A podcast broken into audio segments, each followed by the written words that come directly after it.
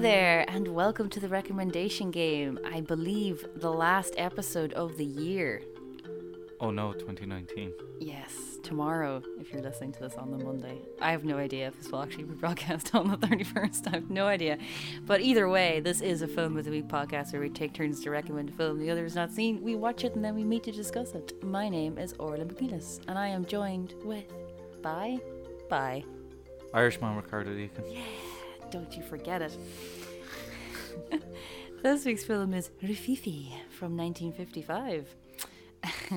and the synopsis is Out of prison after a five year stretch, jewel thief Tony turns down a quick job his friend Joe offers him until he discovers that his old girlfriend, Mado? Yeah, Madol. Mado has become the lover of local gangster Pierre Grutter during Tony's absence. Expanding a minor smash and grab into a full scale jewel heist, Tony and his crew appear to get away clean, but their actions after the job is completed threaten the lives of everyone involved.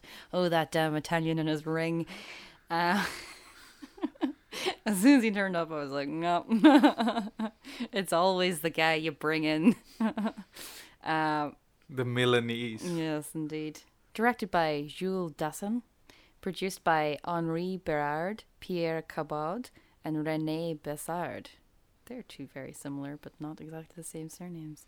Written to, written by Auguste Le Breton, Jules Dassin, René Wheeler, okay, uh, and René Wheeler, starring Jean Servais, Robert Hossein, Magali Noel, Janine Darcy, Pierre Grasset, Marcel Lupovici, mm, Ro- Robert Manuel, Carl Möhner, Marie Sabouret, and Claude Sylvain.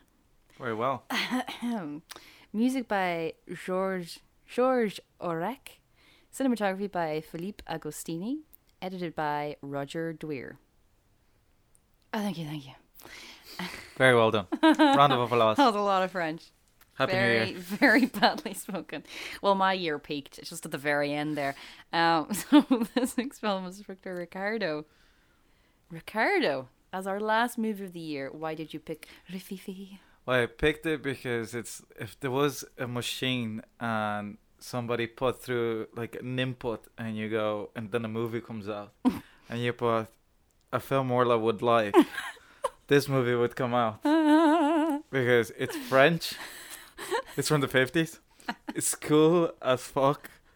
It's a heist, cool, fucking people smoking and fucking being cool, and it's and also we've discussed a lot about processes in movie, mm-hmm. watching people do stuff, and I think the heist scene that is like no dialogues for thirty minutes is like a quarter of the runtime of the movie. I also noticed this, like, read afterwards that there's no soundtrack either. I did Yeah, not. yeah. I did not notice this. Just over it, like, and it's one Very Watergate opening of uh, All the President's Men. Yeah, and it's one of those uh, tour de force, directorial tour de force.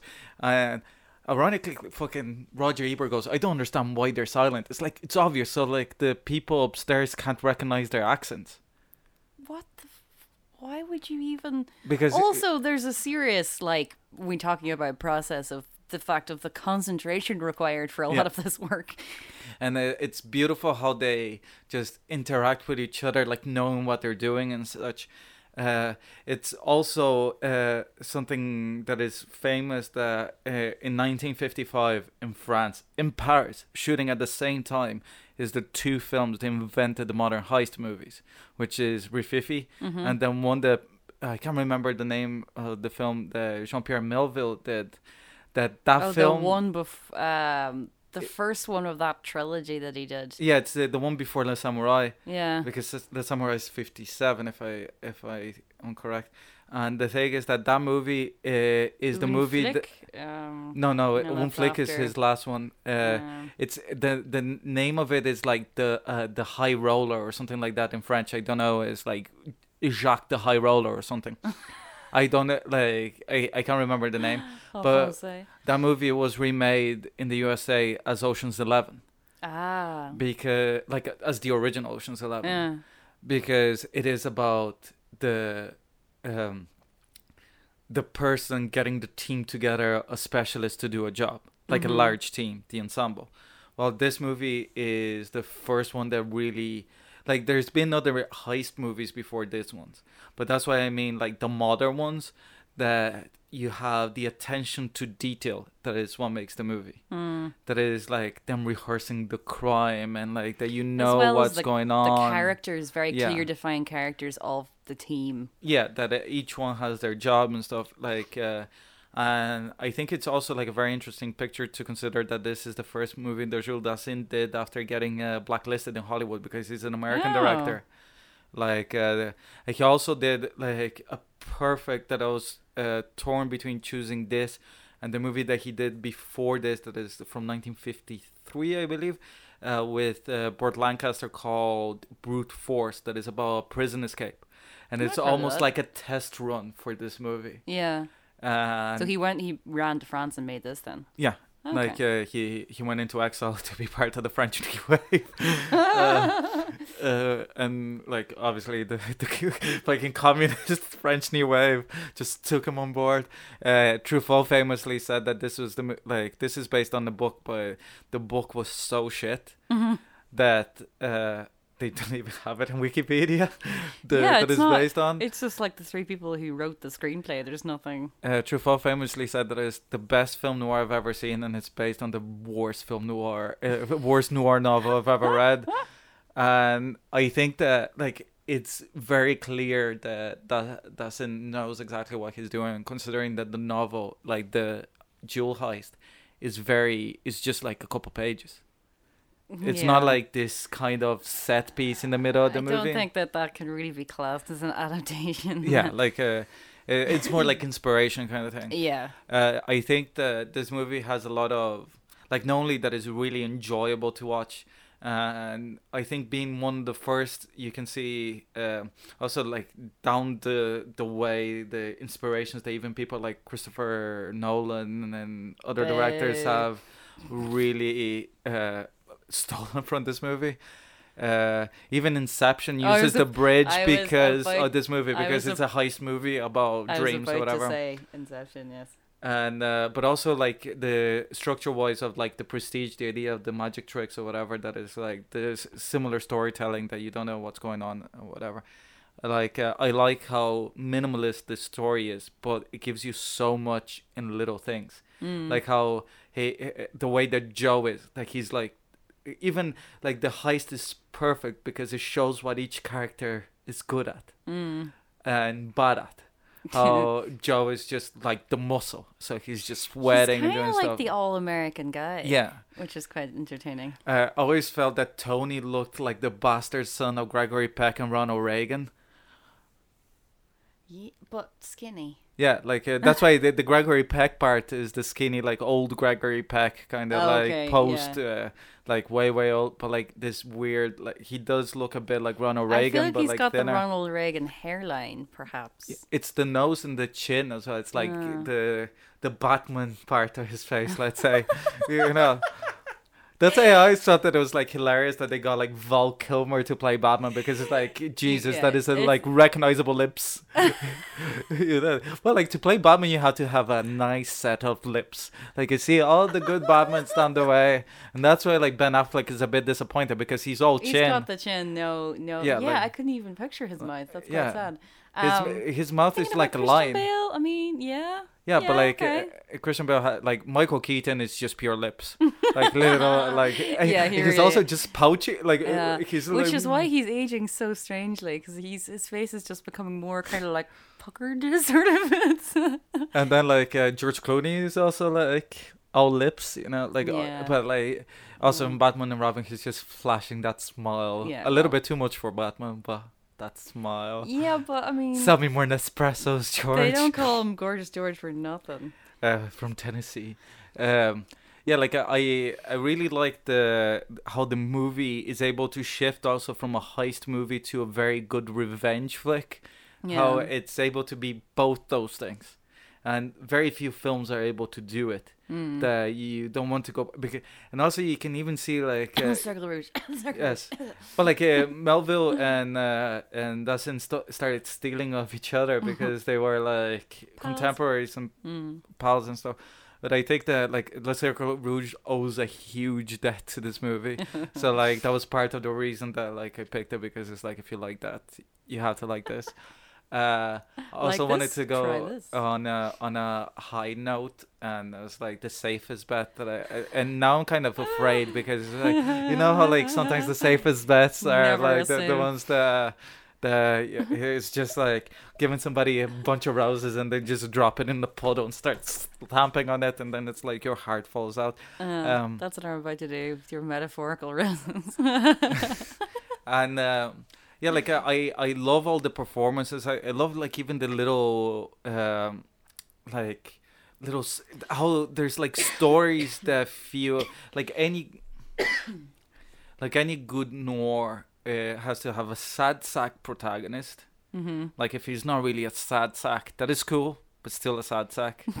Like like and i love that like it- the movie starts and he's just coughing his lungs up and Mhm. smoking and you think that's gonna come back to bite him and it Mm. never does because the Mm. movie is just setting up these things going to and it- for one moment. yeah But he he he cut, you know. just takes on the even the the way that his return to Paris at the end is shot and like just the little details of him just like the the the way the the benefit of these films in France at that time that everything was shot on location Mm. that you can tell that even the actors have a very uh, like laissez-faire uh, to uh, attitude to the safety of driving.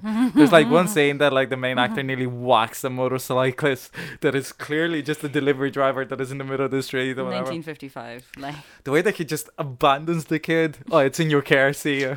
and then your one is like, oh, you have your change or whatever. Uh, I love a kid that has not been taught about stranger danger. I will Yeah. add. Uh, the photography in this movie is just unbelievable. Like, it just the way, especially the the restored version, the image is so sharp because they were using like really good lenses, which is quite rare for this era of Mm. filmmaking in uh, France.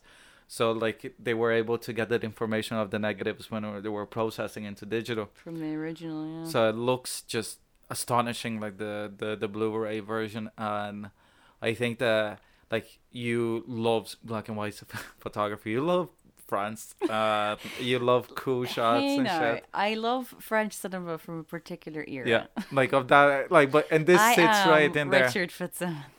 and just the hats and everything. It's just cool. I think that it has very like even though they're like uh very sparingly present in the movie i think that is one of those few film noirs that give their female characters life the uh well like see okay uh we'll have an argument it seems uh but like i'm not saying i don't say that like they're portrayed um how can i put it Oh, that they're yeah. great characters per se Get but out i of the hole.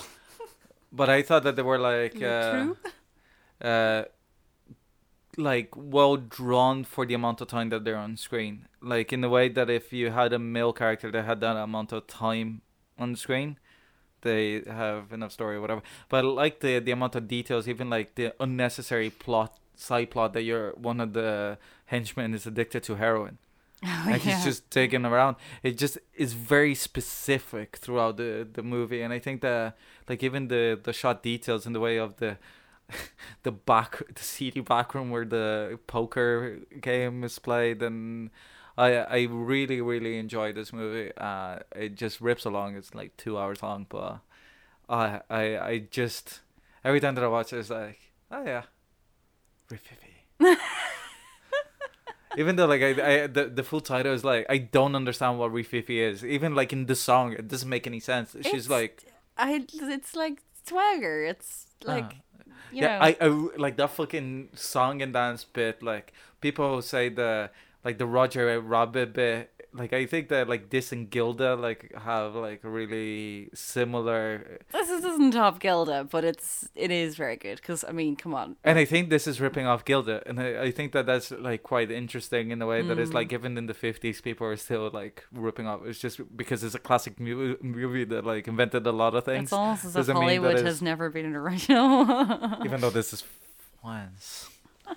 So uh, I nervously ask you, uh, what did you right, oh, I really liked it. Yes. Uh, no, I did. I really, really liked it. Um, yeah, like I mean, it is one of those movies that feels like it should have come out much later than it did. Um, you know, what? it's funny. What year did Touch of Evil come out? 57, I believe. Yeah, I'm sorry. This film is looks better than Touch of fucking Evil does because I tried to put on Touch of Evil the other night because I was looking and I was on. I Is was. it 57 or 53? I would. Mm, I'm gonna say 53 because I think it's slightly earlier than this. Yeah, but perhaps it's- either way, it's in the uh, 50s. not by much, yeah. It's in the 50s, right? And it's that you know, it's like oh, it's the opening sequence and blah blah blah blah blah. And um, what something that really stands out about this film, and we can talk more about visual style later, because I just thought of it whenever you were talking about the um the visuals. Is this is a film with a lot of movement, a lot of moving shots, and but the difference between this and Touch of Evil is that the smooth, like, it's not drawing attention to itself. The movement in this. And Touch of Evil is like, we're moving. Like, oh god, annoys It's like if it was operated by Orson Also Welles after a few whiskeys. the audio is terrible in Touch of Evil. There's loads of problems with Touch of Evil, and I was like, this is shit. I was like, not shit, but like not good. And yeah, but anyways, that's just a side story about the time I watched tried to watch Touch of Evil. Um, but uh, I ended up just putting on um His Girl Friday instead. But um, yeah, there's not a great That is selection. the superior film. There's not a great selection of um, classic movies on the old Netflix. But anyways, um, yeah, I th- like there's such a like it's creating like you know creating the genre or at least you know if not partially mostly creating the genre of like you know the like both like the, it's because the crime film and also like the, the the modern version of the heist movie completely.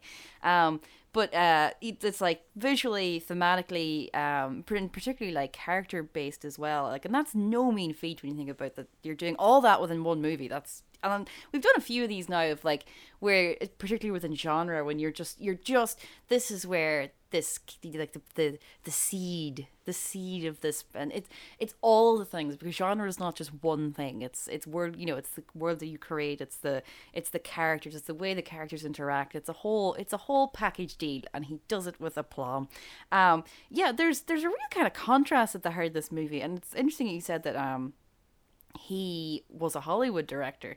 Um, because I didn't know that. I didn't really know a whole lot about him. And like, the, there's a real contrast between like, there's a lot of because in a way, like it is a noir, but it's also quite 50s Hollywood in a way as well. Like, um, 50s cinema, like in the sets and certain parts of the lighting, the way, like it, it's less noir lit I would say, than it's a lot of its contemporaries are, which is not a bad thing. Like I, I find it quite interesting, like in a scene where uh, she first goes to his apartment and everything, and she's got the 50s studio lighting. Like Yeah. it's really interesting. So it's the combination of that and then how he deals with and portrays his characters. So it's this kind of mashing of, which is not something that you see that often because most of the people who were making movies in France at the time were French, who were influenced by American cinema, but they were French. Like, how often do we have, like, Hollywood director goes to France? Who's been inspired by French cinema, but also brings Hollywood. You know, it's like that's Yeah. that's quite interesting. So I was watching it, and I was like, "This is quite strange." Um, like, And now it makes sense. yeah, exactly. Because I was like, what? And also, Um, uh, it, Because it this is wasn't in, not very new wave in some ways, like at all. And I was surprised that it's not in the cast list, but the the what's his name, uh, Michael the Milanese or whatever the I always remember him. uh, Michelle, Michel the Milanese. He's Jules the son. He's the director. Is he? Yeah, yeah, like it's uh, he did like the same, uh, but I don't know why it's not in the because he did the same as Renoir in uh, in Rules of the Game. Yeah, That he just didn't have uh, an actor to play that role. I'll do it. and that's why like he has so few lines and they're all in italian because he couldn't get away being a french person but Yeah. french people wouldn't be able to catch that his italian was atrocious so like That makes if, a whole lot more sense now. That's quite funny. So he's like the traitor of the film. yeah That's so interesting. That's quite Inception. You know, Christopher Nolan has like a masturbation wall dedicated to just that fact. Um, but um, yeah, um, what I think is interesting, like uh, go back to how he deals with and portrays his characters is like there's a there's a s- strange considering when you think of where the genre went. A lack of like glamorization of the criminals themselves. So even if you compare that to something like the circle rouge which you know i love that movie but um how it's all about how cool they are. There's no, there's not even a hint of realism in those movies. You know what I mean? Like they're they're like you know like they they have bleakness to them and everything, and like the way they're shot and stuff. And there's more realism to the kind of like the um, the visual style and stuff. But at the same time, like you know that Jean Pierre Melville is kind of like, mm, yeah, look at that hat, look at those coats. Whereas in this, But like he cast Alain Delon. Yeah, like just the difference of the casting. we'll get like- to him. Um, to Alain Delon. yeah. Um, he's not as he's not like enamored with their coolness, which is quite interesting because they're they're mostly shit people and who are like who just happen to be very very good at their jobs and but are still shit people. So very interesting to watch that strange. So it, they're kind of occupying this sort of noir, sort of more Hollywood kind of studio setup, but they're shit people, and they're they're doing a terrible thing. You know what I mean? Like they're committing a crime, and never at any point they're doing it very well, but never at any point is he like, yeah, they deserve that money. You know what I mean? And you like. It's so funny. Like like last week we were talking about uh, the glamorization. I don't actually know if this made it into the podcast, but um, we had a very brief discussion about the glamorization of serial killers, and um, Ah, Lars. Oh yes, uh, we were talking about Lawrence von Trier, but like no one has been more glamorized by cinema than like the heist committing criminal.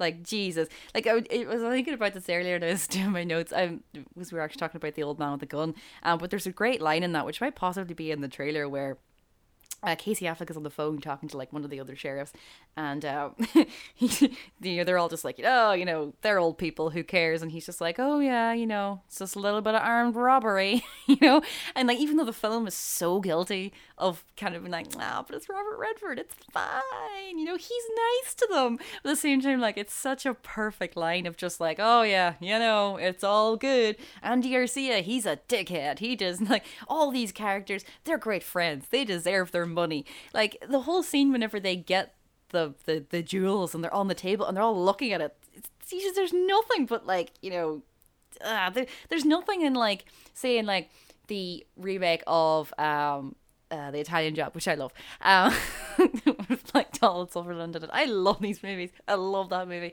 Um, but um, when they open the safe and they finally get the Worthington 1000 open, and um, because she had to do it by touch, and they open it and they all they're all like, oh my god, and it's you know it's like you know greed, money, but at the same time it's kind of like on their faces, oh, I'm gonna do all the great things of my life because I'm a good character. In this, it's just they look at it and they're like you know dollar signs flash in their eyes, and it's they have like the little moment of like, oh, you know my son or whatever, but it's like, yeah, so like um obviously i love those those movies um but they they have serious serious flaws. Um i think like um the fact that he includes the the, the female characters and the child as well um is in a way like the stark is a way of how he's of like uh, his stark treatment of his characters is kind of visible because the idea of like that these people are so shit that they will steal a child, even though it's not particularly like realistically handled let's say you know like it's an abandoned house but it's not you know if this was if this was more a noir than it is a heist film that would have taken place at night you Yeah. know and it would have been you would have felt much more peril for that child than him just kind of running into a cafe and then going what kind of sandwich would you like little boy um, um at the same time like the inclusion of that and also like the scene with tony and uh mado um not that he does well deals well with his female characters because i'm sorry he really doesn't. But anyways um the the, the blatant aggr- like aggressive and like the cold the ruthlessness of it the fact of taking her there just to do that just to like shame her like it's so it's so cold. It's it's and like the fact that it never at any point in this film until he kind of ruins it by bringing her back in that um do you feel that he's he's like gonna they're gonna end up together. You know what I mean? It's not George Clooney and, and what's her name at the end, where for some reason she decides I won't I. I won't be with this asshole, so I'll go off with the other guy Yeah. who left me to go to. I mean, these films are not renowned for being good for their female characters. Um, and then they went and remade it with female characters and still made a shit movie. So here we are. But uh, and then they made the wives. So widows, it's a widows. sorry, wives. that's the prequel. yes. Uh, where they just have like wine drinking parties, you know. Um, but uh, uh, yeah, like I mean, Tony is a dickhead. He's not likable. Like even from the opening scene, like the, the risks he's willing to take. Like the you know the fact that he's like gambling at the start and he can't even he doesn't have the he can't front the money, um relying on his friend to come and help him on under a kind of a like yeah well do you remember when I didn't rat on you kind of thing where it's not quite he doesn't say that but it's kind of you know bail me out buddy, um you know upping the ante of the the crime for fucking no real you know other than obsession with his own like his own process of his job um and then also just out of pure fuck you he stole my lady. Like what? Like i don't think that is his i mean i think probably his obsession fuels him more than anything else. Like the you know the obsession of like winning of of like the the, the process of like you know and also like money but at the same time i mean he's putting he's upping the ante at every every every um at every stage which you know you're just like stop. Um i mean yeah like he he's not completely he's not a complete monster. Like he has a code of loyalty. He has like very good relationships with the other characters as well.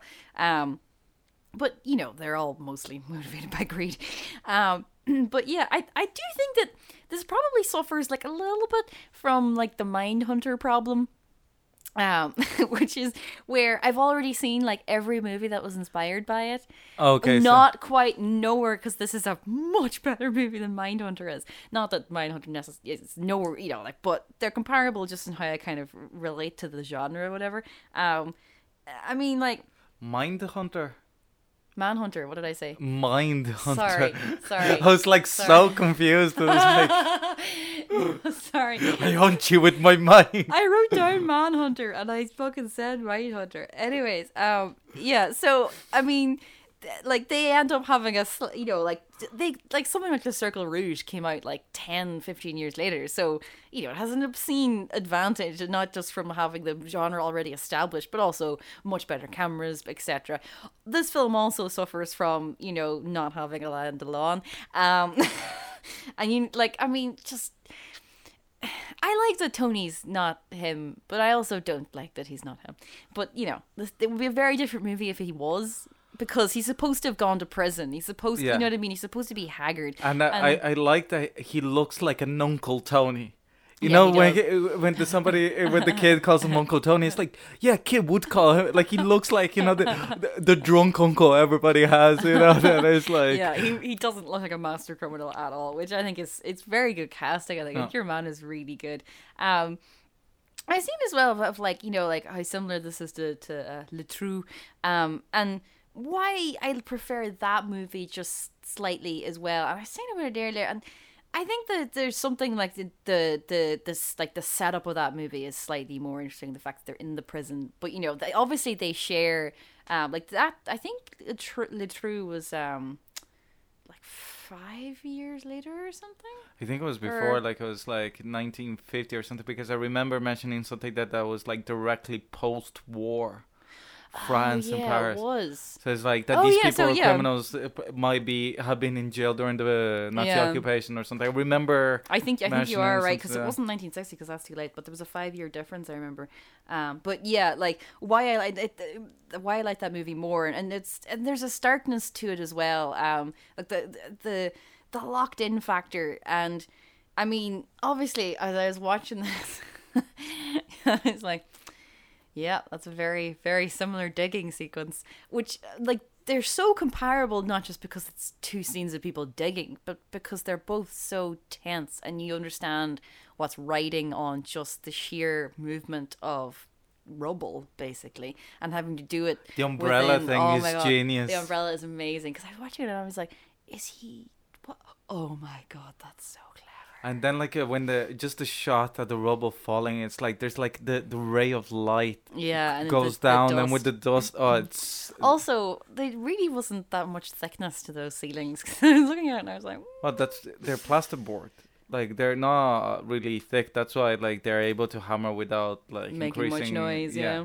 Or like the it's more the vibrations than the noise in this is like the because the alarm is Mm, vibration based. Yeah. I love that scene when they're like in the Oh. basement uh, just testing the alarm. What I love it is that you know he's gonna figure it out, so you just have to sit back and wait for him to figure it out. So it's just him kind of wandering around picking up random things, you know what I mean? And then finally it's like, oh no, fire extinguisher. It's like I thought that he was just gonna smash it the yeah, first time. yeah, I know. like- That's what I thought. Well, I was like, no. Um, I do have to say though, like, I think as well that the film it peaks so much in the middle, and the middle sequence is so good, and he takes his time with it. That in a way you would never have gotten away with in a Hollywood movie, and that's why this is so interesting. Uh, the heist itself just outweighs the ending, which kind of feels a bit silly in comparison. Because even though I think it's kind of like, I think this all comes down to to one of my main problems with the film is, um, I don't think that your man who plays Joe is very good at all. Like, he's a beefcake. as an actor. He's a And, beefcake. Yeah, but there's an awful lot of him having to run around being, you know, sad about his son being gone.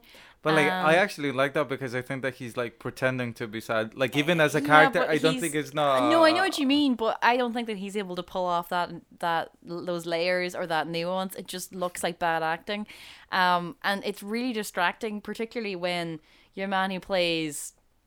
Uh, Tony is so good, and there's never is this more clear than when they're on the phone, and like he's you know because Tony's like for fuck's sake just hold on do not give him the money I'm doing it I'm dealing with it Joe and he's just like you know and it's as if he kind of stepped out of you know it's Central as if casting, it's as if yeah. as Rock Hudson has walked in not that Rock Hudson is a bad actor but Well, that like in the right movie, in the right movie yeah I feel like Rock Hudson has just walked out of you know into into the French New Wave. Oh no, Yeah. Rock! Yeah. No, get away! Because he's just really bad. So he cuts out a mask. Like, even if he's talking to the other villain who's just like, you have to go to this place. There's an abandoned house. And he's just like, no. So then by the time we get to like, and also the child is so annoying. I was like, oh my God, leave the child behind. And it's so. I love how annoying he is. It's though. so surreal though. Like I do like that. That's what's so good about your man who plays Tony is that you really believe their relationship, and you like he's he's so good with everyone. He's such a good actor, and like the kid is a good actor, and it, but it. I don't know. It got to the point where they were like driving around so crazily, and like you know, and he's like, "There's blood," and it keeps there's more and more blood. For some reason, it made me think of Jingle All the Way, where like My number one Christmas hit, Jingle all the way. No, that that's a very bad Schwarzenegger. Sorry. I'll do a better uh, Schwarzenegger impression than "fuck the nanny." No. Um, but yeah, something about the like desperation of that incredibly terrible movie. God, I hate that movie. I've never been more glad. It's one of those movies that I'm so happy never became one of these like Christmas classics. Yeah. And the way that I tried to put on Love Actually the other day, and I know it's trendy to hate Love Actually, but it's not just that Love Actually is like problematic as how it deals with all its female characters and really most of its characters. It's just a really bad film. Oh yeah. Oh my god, it's not even like good bad. As in, I mean, I well, I've seen The Holiday twice in the last couple of weeks, and I loved every moment of it. That's a good bad Christmas movie. But coming back to this movie that you're saying about female characters, just a defense on what I think of it. Like, I thought uh, I've only seen this movie about four times, which is surprising considering how much I like it. I think it's one of those that I kind of save. I don't want to ruin it by watching too many times. Yeah, Uh, that uh, I thought the first time that Manuel came back, I thought it was the same thing. But I think it's him making the point that they're not getting back together, and also that they're not getting back together because of what Tony did yeah, because like before that they still had something she didn't even knew know that he was out of prison and stuff Mm. well, you see it on her face. yeah you know, like whenever she sees him when he walks into the club, yeah and you're like, "What were you doing with Tony? No offense, Tony." and then like uh, but when like I think it's like there was the Hollywood trope that is like, oh, he was emotional. That even like pick up on Fifty Second Street or whatever. Like people like women in, in this area just would get whacked, and then it's like, oh, he was under stress. It's fine. And really, it's just passion. Yeah, like Mm. in this, she really makes a point that is like you're as bad as the other guy. That the other guy's a dickhead. But even how he handles the the slapping or whatever, he doesn't slap her, he whacks her with a belt. Like, um, it's off screen as Yeah. well, and it's done in such a like, it's it's so strangely calculated punishment rather than than like, oh, you deserved it. You know what I mean? You riled me up or whatever. It's it's it's a whole other thing. Oh no, it's, it's So clearly quite- like Tony being an asshole, and I yeah. think that no, it- it's I think it's quite well handled, but uh, and then it points out that without her coming back as well, it's the scene when the, the other gangster goes in and is like, "Who the fuck did this to you, to him?" That that there's this thing about codes yeah, that your man has no problem kidnapping a kid, but he won't hit a woman, yeah. and it's this weird thing about men and their codes, and I think that is why this movie is such an interesting like take on masculinity as well. That I Mm. love, love, love that uh, that scene that Joe's wife goes. So many people came up, uh, so many boys around where you lived were poor, but you're the only one that is a hood. Mm. You're the only one that is a gangster. and in my view, they are the tough ones, and you're the weak one because you took the easy way out. Mm. And I think that is like the director going like, she's quite she's quite good i think um Yeah. like one of the best like the strange thing about the the female characters is that like there are moments where he's uh, you're like yes and other moments you're like "Argh." and like one of those moments is when i think it's when they're about to set off to do the heist and there's a shot of uh joe's wife and then a shot of someone else possibly Mado I don't know, but either way, and they know, they know. No, it's uh, fucking Mario's wife. Yeah. we need to talk about Mario. Um, Super Mario. starring Ezra Miller. Um, he can play anything. Um, In a flash. um, God, what a waste of him. Uh, And let's talk about my Uh, the the wife knows. Yeah. Yeah, and it's it's all it's all over their faces, and it's just it's one perfect little moment, and then like even whenever they bring her back, and like she is like cool as a cucumber. Like whenever she goes in and she says to your man, it's like, oh, I need you know, all your man needs the drugs. You better hurry up. Oh, you know, it's like. Um, I know, yeah. Even though like how she she comes out of the place and in and then goes round gives him the signal and it's like it's so perfect. It's just the fact that she comes back and helps him is kind of like Well, like, but she's doing it for the kid. yeah true. Because uh, like uh, even the way that she goes is like fucking leave. And then he says he took the kid. Yeah. And then she goes okay he crossed that line that and then it goes like even women have codes. Mm. that she wouldn't like she would murder him kind of thing. It's a code. No like i mean the, the this idea that like when you get like this rationalization that you have to do when you have that kind of life. yeah. And i think it is what you were mentioning before the why you can't have Alain Delon in this movie. Yeah. Because Oh, otherwise no. in some no, way no, it's no, glar- glorifying it. No no. Like that even the the construction at the end of it is like the the the the villa where they are is that it's like this guy is such a gangster that he's like oh i'm gonna have my villa in the countryside. He doesn't even bother like even though he's rich to finish the construction he built a couple rooms that are finished downstairs that hmm. people can live in and then it's like oh it's i'll finish it kind later of shit. I was expecting much fancier. I was like, "Whoa, here we go, going to the country," and it's literally just kind of like they trudge up this path, and I was like, "Oh, Yeah, and also because it's like i- i- in Where's a way his club is like is that they're big, like they're big fish in a very small pond. yeah, The even when they score big, it's like nobody like around has seen like thought of doing such a big job. It's not like gangsters. eh, This is not. That- fucking. yeah, I did. I uh, did. Uh, I think I wrote that down whenever I was watching. It's like you get away with an awful lot in French crime because, like, even though it's like technically it's a mob, but it's not really. It's like two kind of small groups of criminals that Yeah, this is joined. not like mafia. This is not like Godfather that you're like you have an empire. It's like this dude has a club Yeah. and he. well, they he- always have clubs, don't yeah, they? and he still like fucking buys drugs or like some dude that lives in his mother's house or something. Yeah, like, that it's was so, weird. So specific that like the way that he goes like I love Mario's comb over. That's my favorite thing in the entire movie. Like this idea, and I think that it's perfect for the character because he's so uh, you know trying to be youthful is like this Yeah. person that is like he'll do anything to to try to uh, maintain that idea of himself that Mm. he's the young gun or whatever you know oh, ha ha ha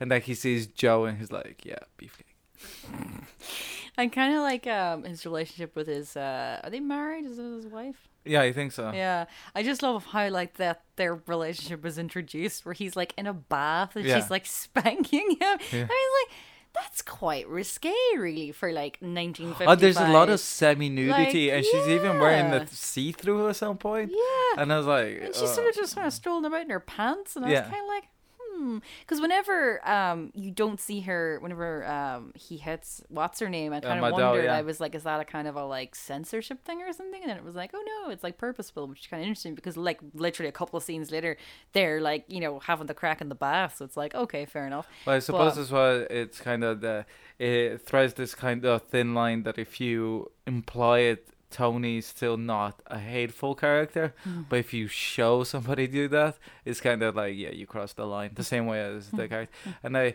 I didn't want to point it out that he was an American before, and I'm glad that you didn't notice. But that this movie is clearly because he was ratted out by somebody that was in one of his film sets as a communist. Was he actually a communist? Well, like he was blacklisted for being one, so like, but at the same time, it's Yeah, like but- the same. It's like if you're like any really matter. Yeah, but anyway no, but there- I'm always curious. Is like you know because there were some actual communists, not just like communist sympathizers or whatever. So like, yeah, but like it, it, it's fucking Hollywood in the fifties. It's like fucking saying the Trumbo is a communist. It's like eh, it's like champagne communist, you know, like fucking. again, we'll draw your attention to Hail Caesar. Uh, but I think that and uh, Trumbo as well. Uh, where yeah. some dude playing John Wayne is like, could you get somebody that doesn't look like couldn't possibly Who? look less like John Who Wayne? plays John Wayne? Uh, some dude. I can't remember. Like it's literally that's in the credits. John Wayne, who's playing John Wayne, some dude. Someone we just picked up. but like uh, the the the betrayal of within the the thing is that he got ratted out by somebody that does something similar than he plays himself in this movie. Oh, That he got into a little trouble himself with the law Yeah. that wasn't related to communism and his way out was to rat Dassin out because Ah. like he was in a list somewhere i don't know i can't remember how he got blacklisted because like so many reasons quote unquote so like i think that this movie like goes into the part of the code uh at the same time that even there's that moment when he shoots it's like uh when he shoots him it's Mm. such a cool scene that as well That's like, a when, really uh, cool shot. That final one, whenever he shoots him. Yeah, I like that because he really does like believe in his like honor, his his honor code, you know. And like I do enjoy. Um, obviously it's very sad whenever Mario and his uh his lady friend um die. Um, it's but like that's another. I think they're they're actually shot off screen, are they? Or I can't remember, but um. Uh, and he leaves their apartment or he's like you know, going somewhere and uh, he's just like "Ah," you know like the the sheer no it's about revenge. It's no lo- it's not about the money.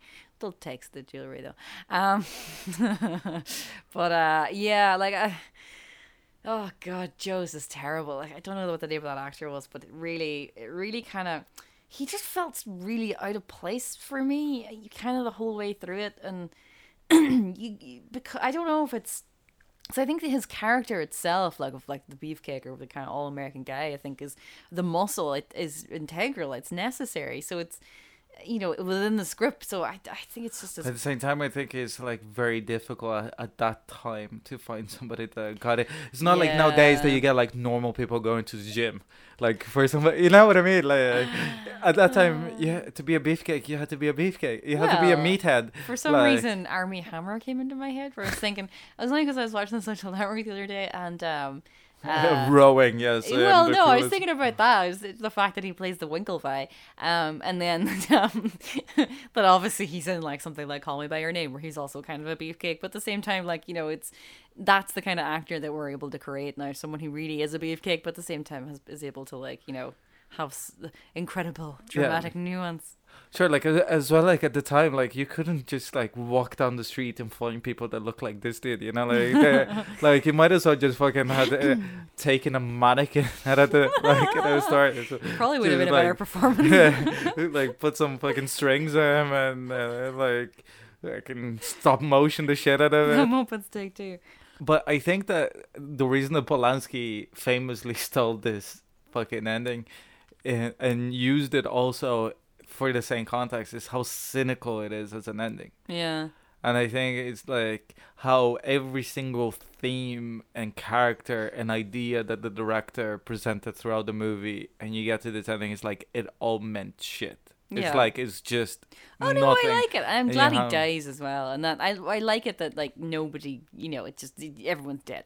That's it. Yeah, and I think that the idea, even with the kid every uh, like everybody showing up, is that the thing. Jake, forget about it. It's just Chinatown. Mm. That it's, yeah, it's just like nobody knew about what was going on. It's like this drama that you that like no you have ever. name yeah, or whatever. it's it, it's like um, No Country for Old Men as well. Yeah. In the end, it didn't mean anything. Yeah, Yeah. like uh, and also how like it's just gonna keep going. Like Mm. this guy, the the kid is gonna grow up to be like Joe, and how like everybody gets killed for like a misunderstanding. Really, I completely forgot they killed Joe as well. yeah.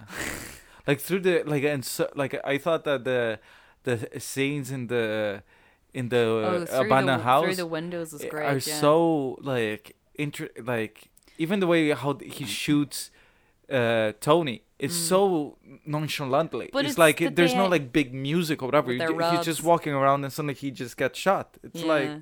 I like that as well. That unlike an awful lot of these movies, where or just movies that include shootouts, let's say, where there's an awful lot of shooting and bullets flying around, but not many people getting hit. I like that there's not a awful. There's only maybe like you know a dozen or so shots fired, and you know, pretty much everyone gets shot. And- so and I love how si- like how uh, uh, what you're saying that the characters are not great that like Tony shoots the the drug addict unarmed after he's taken the kid he has Yeah. no reason to kill him yeah, but he does is that not after he's seen that what he Mario died, Yeah, yeah. yeah. but like Or- it's the revenge kind of thing it- oh yeah, Mario sorry, and his sorry, sorry, wife yeah, have, yeah. have died like uh, Forgot about where the drug dealer was. Uh, onwards to favorite things. yes uh what's your favorite thing about the movie Mario and his singing. Uh, oh yeah like I, I always forget how how Italian he is uh, he's such a caricature at the same time not being it like you know he's like the Italian Too, he's too odd though. He's he's not even that he's like the Italian. He's just an odd man. he's the um, Italian job Uh, like, um, I might actually watch that tonight. Um, like, uh, uh, no, like obviously it's the heist. I mean, I like the build up to the heist. I, what I like as well is that there's not an awful lot of um. Uh, like exposition or anything before we get right into the heist planning. It's just kind of like you know, oh yeah, Tony, you were in prison. da, da, da, da, da. Okay, so we're gonna do this job again. I don't know. Okay, I'm doing the job. We're gonna up the ante, and then it's like straight into the planning, planning, planning, and then straight into the heist, which is just. I mean, it's it's like everything I like about cinema in one package. Yeah, like I was. Uh, this, uh, this is So a enjoyable. Norla film. yeah. Um. What uh was your favorite thing?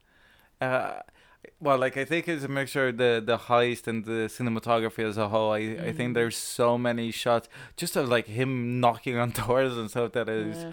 just like street level Paris at that that era. Like, But it's uh, not like "Ooh," you know, like you like uh, wait, fuck everything. It's the new wave. Like it's ah yeah, I love it. and uh, even just the cobbles and uh, you know where they are it, it goes beyond the beaten track like it feels like it's a different like older than the 50s you know Christopher Nolan's following probably owes a bit to this. oh yes Yeah, of course yeah. like uh, Hundred percent.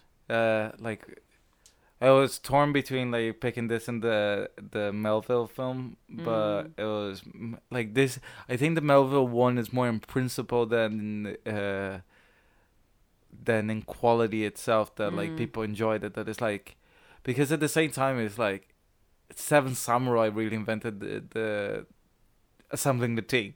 Mm, Fucking Melville just used Seven Samurai as a basis to put it into crime, and then it went Mhm. into Ocean's Eleven, and then Ocean's Eleven made it into Ocean's Eleven, then Bug's Life was made. It's I like, love that movie. God, I haven't seen that. That's actually a good one to throw on at Christmas as well. and I think that Some is, of the lesser, the forgotten Pixar. and uh, like that was the last Is it film. Bugs Life Pixar? Yes, that was the uh, last film I saw in Brazil. A Bugs Life? Actually, no.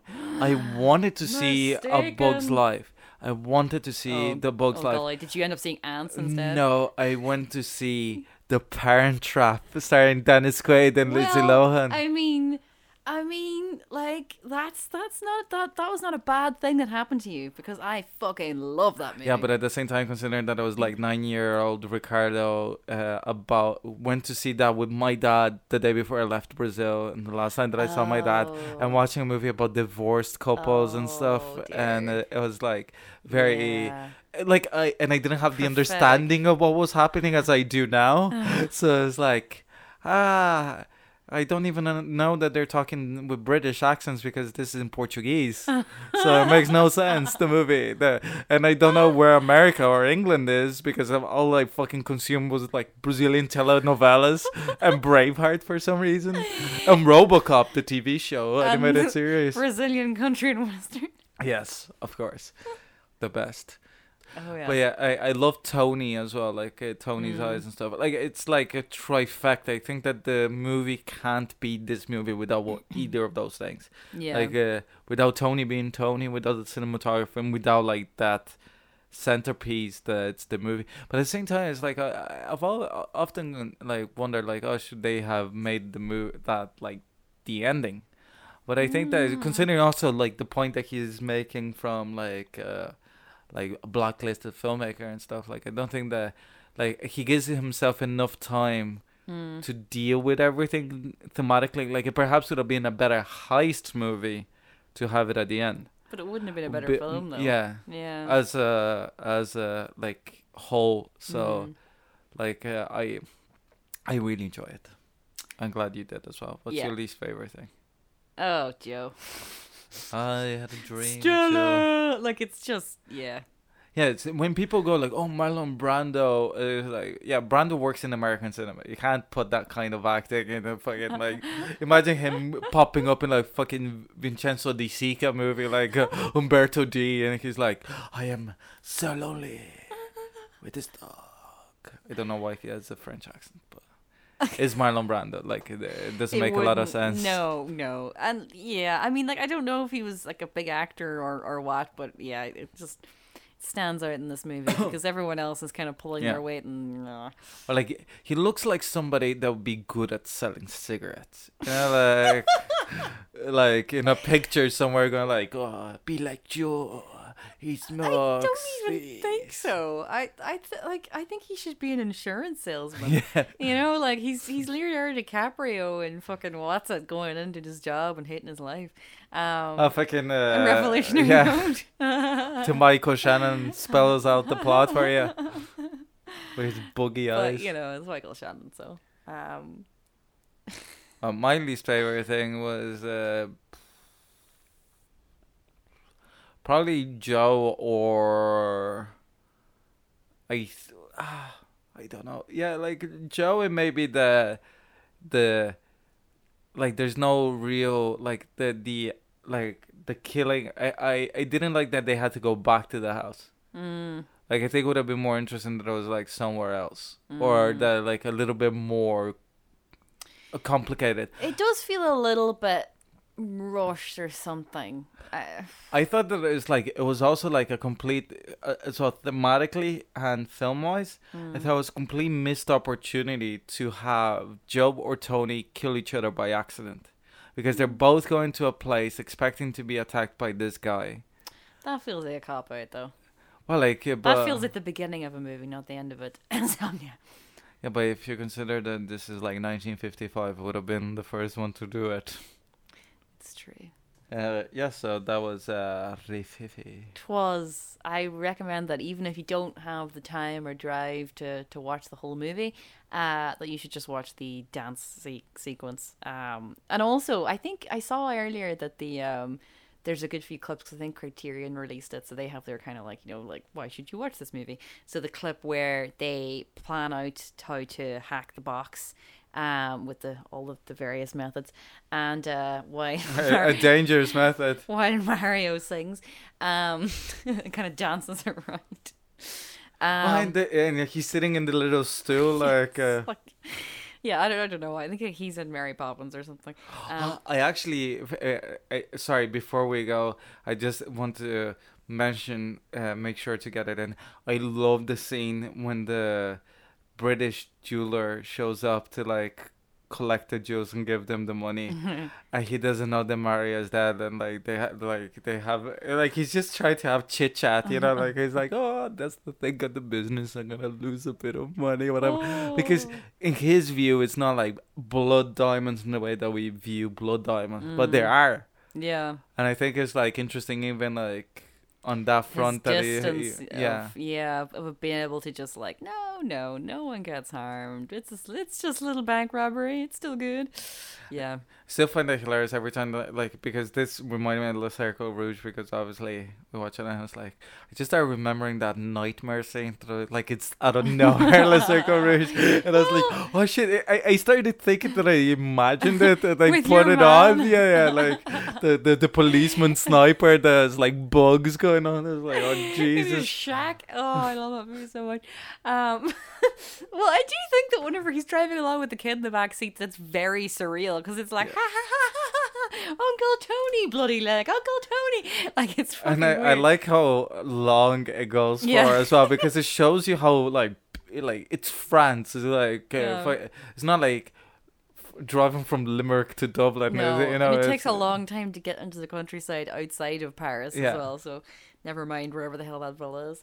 Um, yeah, the, the driving around the Arc de Triomphe was like. Well, you have uh, to. here, let's see the sights. Otherwise, how will we know we're in Paris again? Well, it is an Um, American director. It was like the only moment that it, it just bled out. went was to like the Woody Allen School of making movies in other countries. surprised that um, like uh, I I do love uh, when they have like those crappy movies that is like uh well, let's go to Paris and it's clearly like the Eiffel Tower painted on the set you know like in the background. It is like you just, Just hear like a fucking silhouette. uh, you just hear like a fucking uh, what what's them instruments that you like squeeze the music squeeze the music out of? The accordion is it? I mean squeeze the music so like uh, you just hear like an accordion you can like you just hear the baguettes in the air like somebody like playing the baguettes I lived very briefly with a guy who played the accordion, and it was awful. Oh, anyways, Ricardo, where can they find us? They can find us on the recommendation game at gmail.com. That's our email. At the rec game is our Twitter. The recommendation game is on Facebook. You can also listen to our library on the Dublin Digital Radio Mixcloud and your podcaster of choice. And you can find us every Monday, uh, perhaps not Monday. I don't know when this episode is going out because it's the new year. Uh, Happy New Year, everybody. Happy New Year, Muscle Toffer, and uh, Auld Lang Syne, and all those things. I don't know what people say to each other on New Year's. Uh, Happy New Year. oh, Happy New Year! That's actually Welcome what to. people say. Welcome to 2019. Oh Jesus, that that sounds scary. It's not a real it's year. like uh, most scary. There's uh, scary. Have you ever seen? What's your favorite scary movie? Uh, but um, yeah. Um, so thank you for listening. Have a great new year. Uh, 2018 was great for episodes. Thank you for. Thank you for listening to us. and Orla. Thank you also for uh, editing and doing everything. well, thank you for showing up every week. yes, it's hard to be alive for week after week, but we'll manage. You managed. So uh, next week's film is Orla's choice. Uh, so what are we watching? It's 2019. It's the future. I'm assuming there will be no sexism there. Therefore, it is a female director with a female lead. It is Lady Bird. That's From- sexist. There should be a male director. It's fine. Timothy Chalamet's in there. Um, I don't know if you if you've heard of him. Um, but, um, Oh, he was in that movie with Steve Carell. no, he was. Ah, shit. I. Yes, He plays young Casey Affleck in Interstellar. God, he does. That was like his first role, Yeah. I think. Oh, I was just driving around like fucking uh, Claire the other day, and I was like, you crashed into a just- ditch. yeah. maybe just saw like a burning corn farm. well, I was Orla Mc Nelis. I was Ricardo Deakin. Thanks for listening. See you next week. Year.